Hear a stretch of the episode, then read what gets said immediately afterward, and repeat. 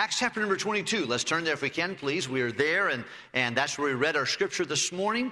I tell you what, as I go through this passage of Scripture and this section of our Bible, and of course we're in the book of Acts and we have been studying that. I'll do my best to kind of speed up a little bit. I've kind of got bogged down having a good time uh, learning more about uh, this section of the Scriptures. The book of Acts is a narrative telling about the early church, the history of how we got to where we are.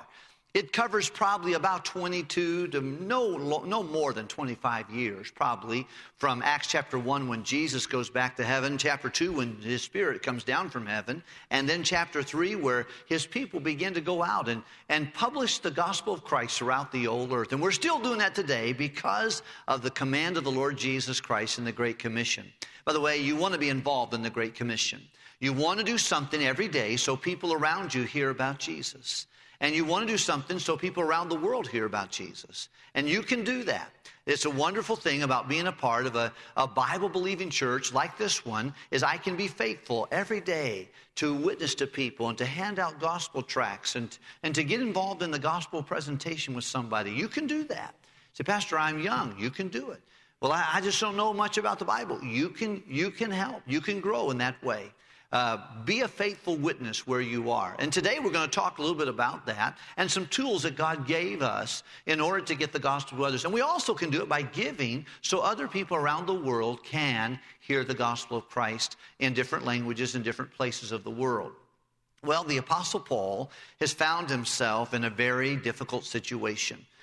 We won't take time to review all of it, but nonetheless, the Apostle Paul has come down to the temple he has uh, submitted to the weakened mother church who has uh, sought compromise instead of protection, instead of boldness. They have been weakened and have come to some little plan that they want him to, to associate with four men who are coming out of a Nazarite vow and shave his head and walk around the temple and worship for the time of Pentecost.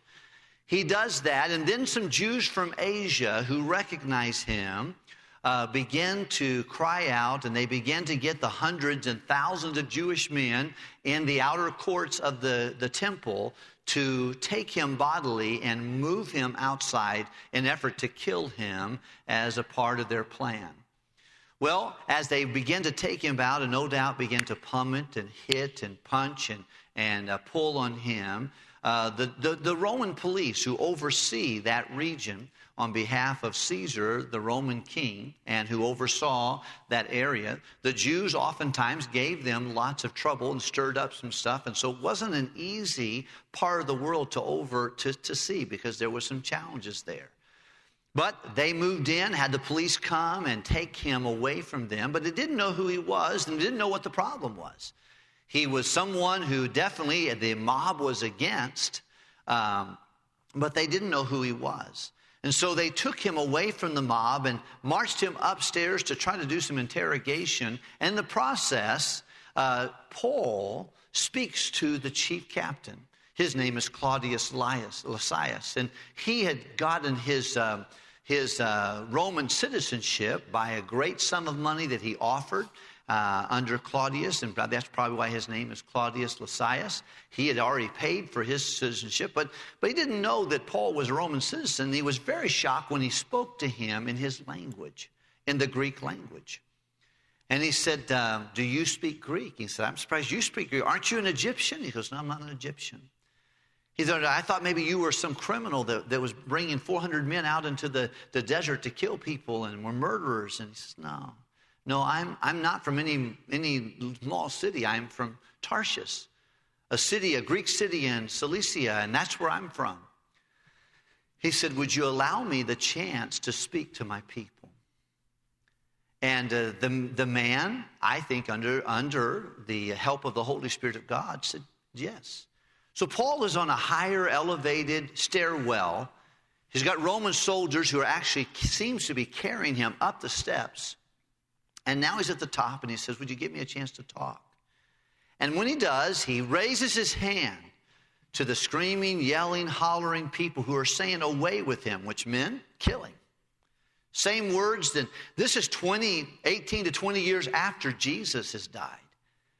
This is a lot of things have come into play now, and so and and even the church doesn't seem to even value Apostle Paul. If they know about him, they don't value him. But he has been telling the known world about Jesus for all these years.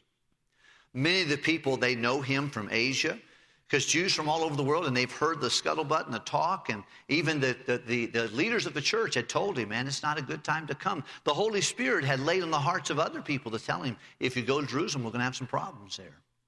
He knew what he was facing. He didn't know exactly, but he had excitement because he had come down with seven Gentile men who had been saved in his missionary journeys, and he had brought money and given to the local church, and now he finds himself in this brouhaha and he has been hit, punched, pulled, jerked, poked, and now he's standing on top of a, of a stairwell, and now thousands of men are looking at him.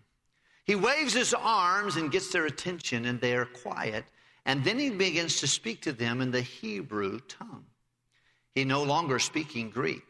So the, the man, the chief, the chief captain here, Mr. Claudius Lysias, he doesn't know Hebrew. But he does know Greek, and he asked him, Can I talk to my people? And he said, All right. He waves his hand, he got silence, everyone listened to him, and the Apostle Paul began to give his testimony. You can see several things, but let's look at it real quickly. Verse number one, we've read it already with his brother Ezekiel, but let's look at it again. He opens up his conversation with this. They get quiet. Men and brethren and fathers, hear ye my defense, which I make now unto you. Many of the people knew who he was, and many did not. And when they heard that he spake in the Hebrew tongue to them, which the police officers did not understand, nor did the chief captain, they kept the more silent. And he saith, They listened to him. He said, I am verily a man which is a Jew born of Tarshish, a city of Cilicia, and yet brought up with this city in Jerusalem at the, at the feet of Gamaliel. Gamaliel, one of the world famous Jewish teachers. So everybody knew that name. He actually was around when Jesus was alive. He was the one of the people that would say later on, he said, he said don't, don't, if it's real, it's going to happen. If it's not, he, he was, he came to his view uh, uh, in, the, in the Gospels. You'll see his name. He said, I, I was raised at his feet. I was taught by this man. And of course, that gave him credence. He was a Jew and he was uh, trained in that city, though he was born in a Grecian city. And it taught according to the perfect manner of the law of our fathers, was zealous toward God, and ye as ye are this day. Everything that you're trying to do, you're back here from all over the world to come worship in Jerusalem. That was me. I, I, was, I was a Judaizer. I was all in. I believed that you need to keep the law, and I, I did it. I was very strong, and I, I, was, I was very mature in the things I knew in this way, in this religion. But you look, if you would please, at the next verse, verse 4. And I persecuted, not only was I, I devoted, but I, I persecuted this way, this Christianity, unto the death. I killed people, binding and delivering them into prison, both men and women. I was not I was not prejudiced to one or the other. It didn't matter if they were a girl or a guy, it doesn't matter if they're young or old, anybody. I persecuted and tried to kill them if they were of this way. Verse 5.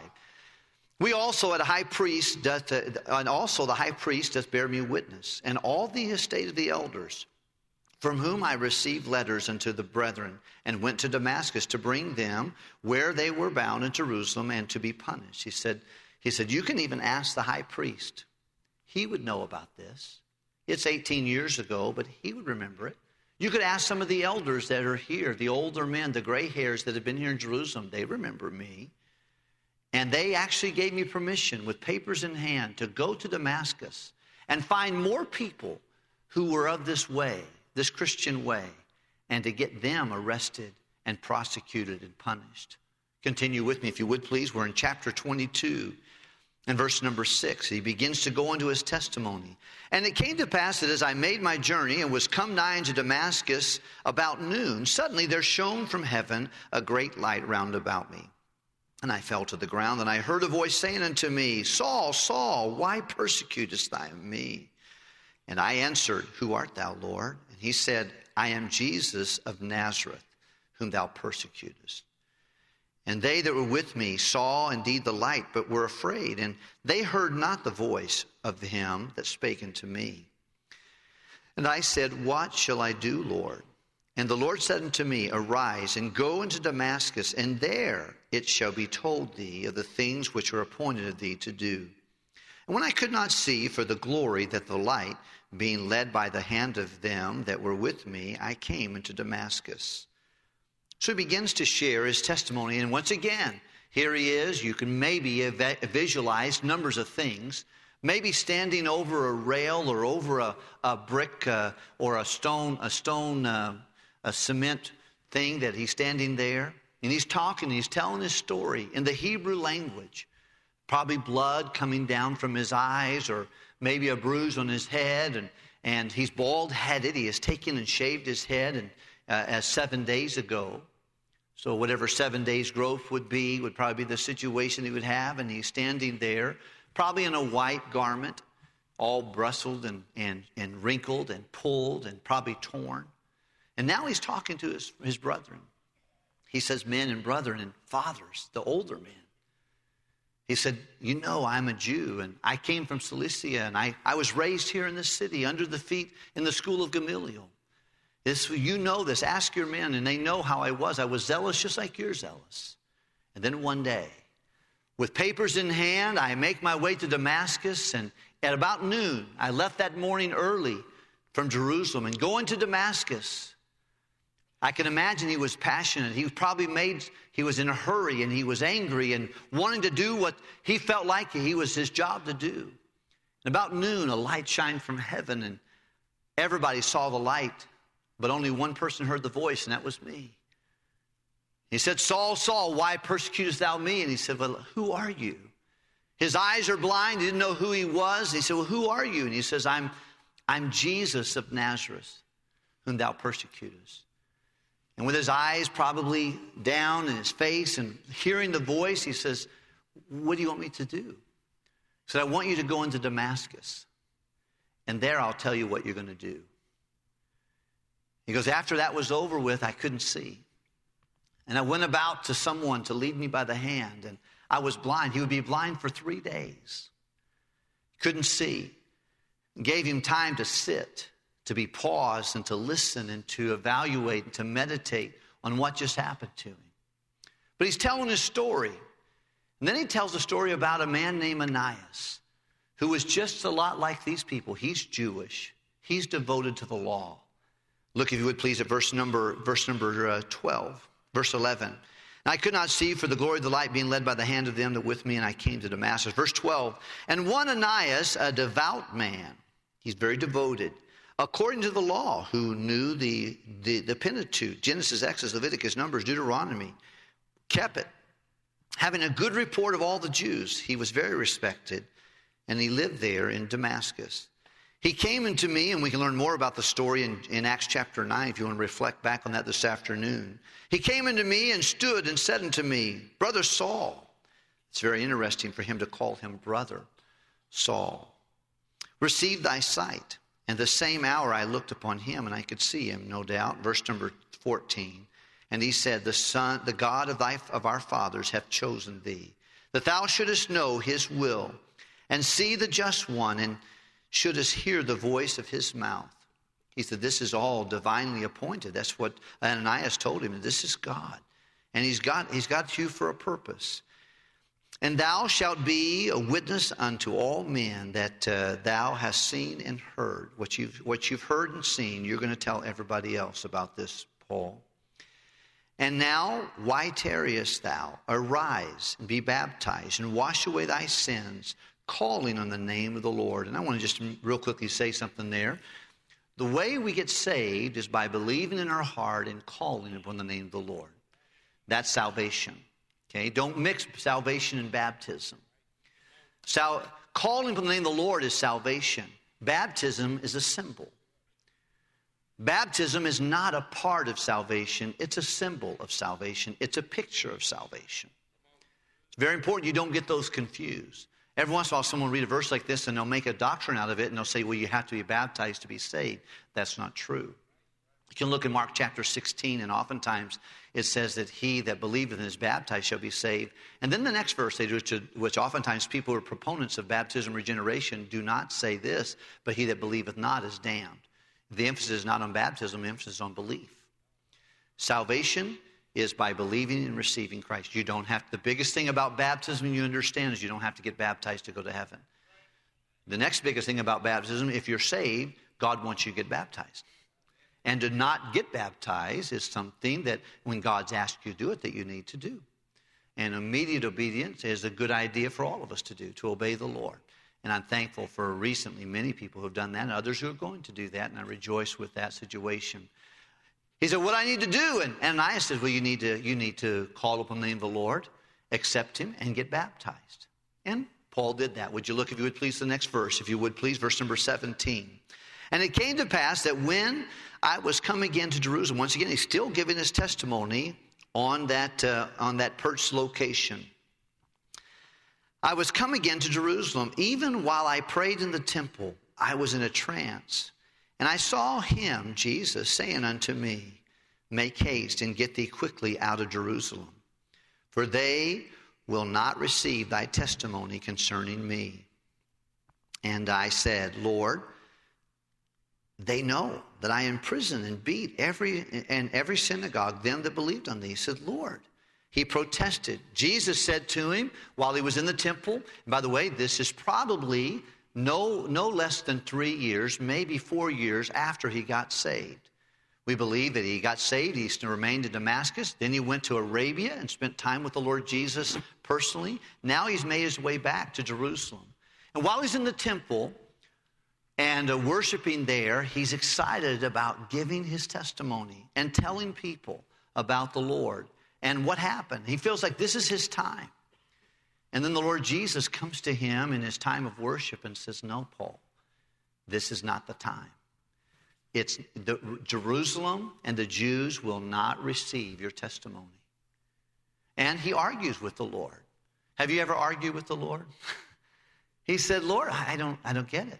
He goes, These people know. I mean, it's just recent history. Four years ago, three years ago, I was here, and they know how ardent I was against the Christianity and how that I killed and I persecuted anyone who believed in Christ. And now that I'm saved, my testimony will be loud and clear and responded to. That was his argument with the Lord. Let's look at the next verse if we can, please.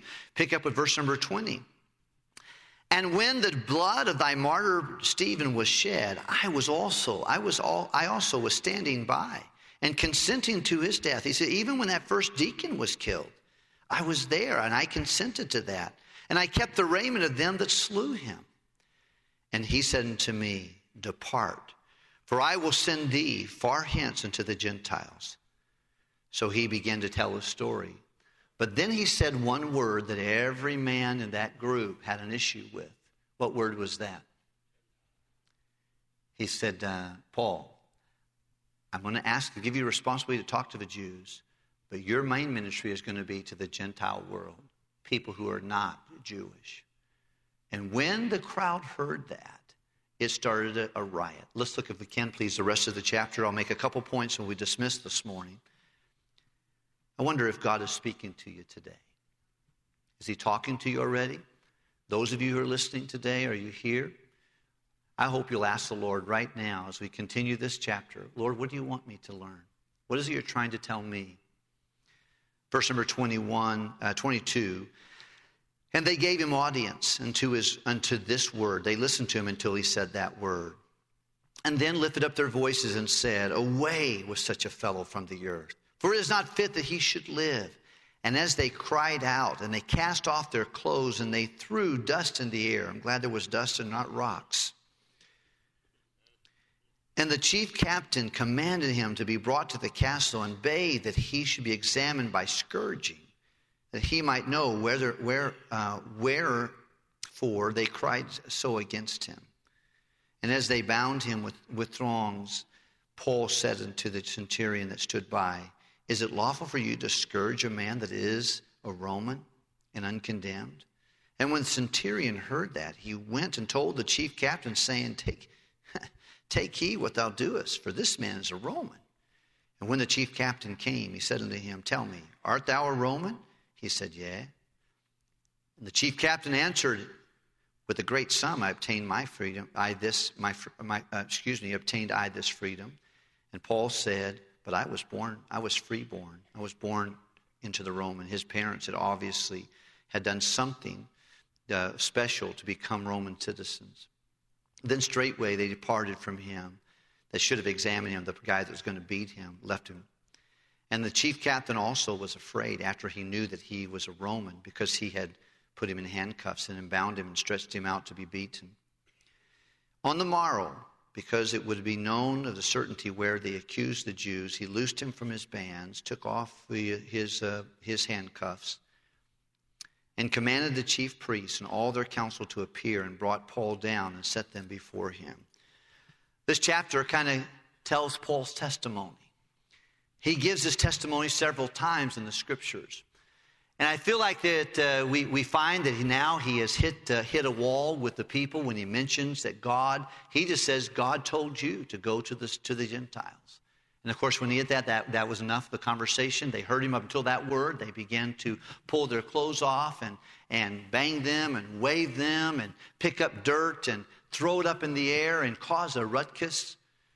The uh, chief captain immediately said, take him, in, take him into the castle, take him to the castle and, and scourge him. Now, Paul had been beaten by the Jews several times. You can read the list of litany of things he went through in 2 Corinthians chapter 11. It was different to be beaten by the Jews than it was to be beaten by the Romans. The scourging is, is, is like that that Jesus endured.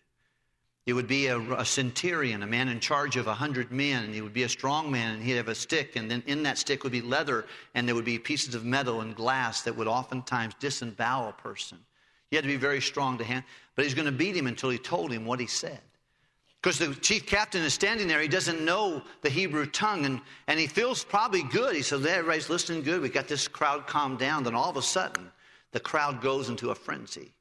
And the chief captain thinking, oh man, there's a riot going on. They scream and holler. And he takes him out and he said, You embarrassed me. You're going, what in the world did you say? And he said, We'll beat you. We'll find out what you said.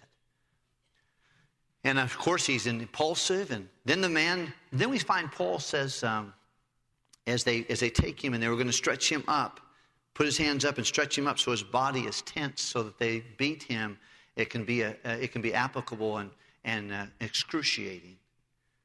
As they tied him up, he says, You know, is it okay to do this if you're a Roman citizen? And the centurion, the guy who was going to beat him, said, Hang on a second. You're Roman?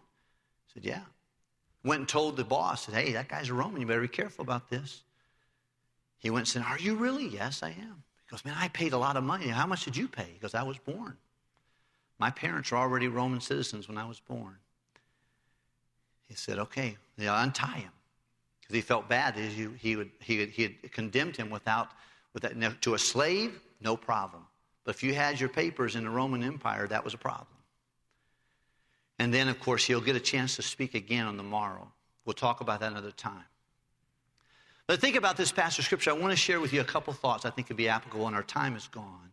First of all, we ought to take opportunities and look for opportunities to share the gospel of Christ.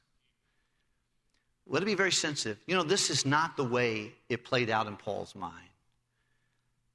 About everything that could go wrong went wrong. He was hoping to be received, probably hoping to be protected. The church is silent here. James and the leaders of the church, they're not even here. When Peter went to prison years before, they had a prayer meeting for him. There's no prayer meeting that we know about for Paul. He's alone, he's by himself, he's being, being uh, but he's, he's taking advantage of an opportunity to witness. I want to encourage our people to do it. Listen, uh, I'm not the example of this, but I want to be a faithful witness, and you do too. It's the only thing in heaven you're not going to do for sure. You're not going to witness to people in heaven. You only have a little time to do it, and that's right now. Number two, use your testimony. Everybody likes to hear a story. And you know, the reason he got the attention of the people, because he told them a story. What's your story? What did God do to bring you to Christ? Years ago, I, I, someone shared this with me, and I have tried to, when I witness to people, to tell them, here's what happened to me. And I tell them what God did to bring me to Christ. I was just a young man. But I can see what God did to bring my, my get, get the gospel to my little heart. And you know, you should know. Some of you have been saved a few weeks, some of you have been saved for decades. When's the last time you told your story? Use your testimony, it's a powerful tool. Number three, relate to the people you're talking to. Relate to people. One thing that Paul kept doing, he kept talking about the Jews, about Gamaliel, about the law, about Ananias. He was Jewish, he was devout, he knew the law. He was getting the people there that were there that understood exactly what was going on.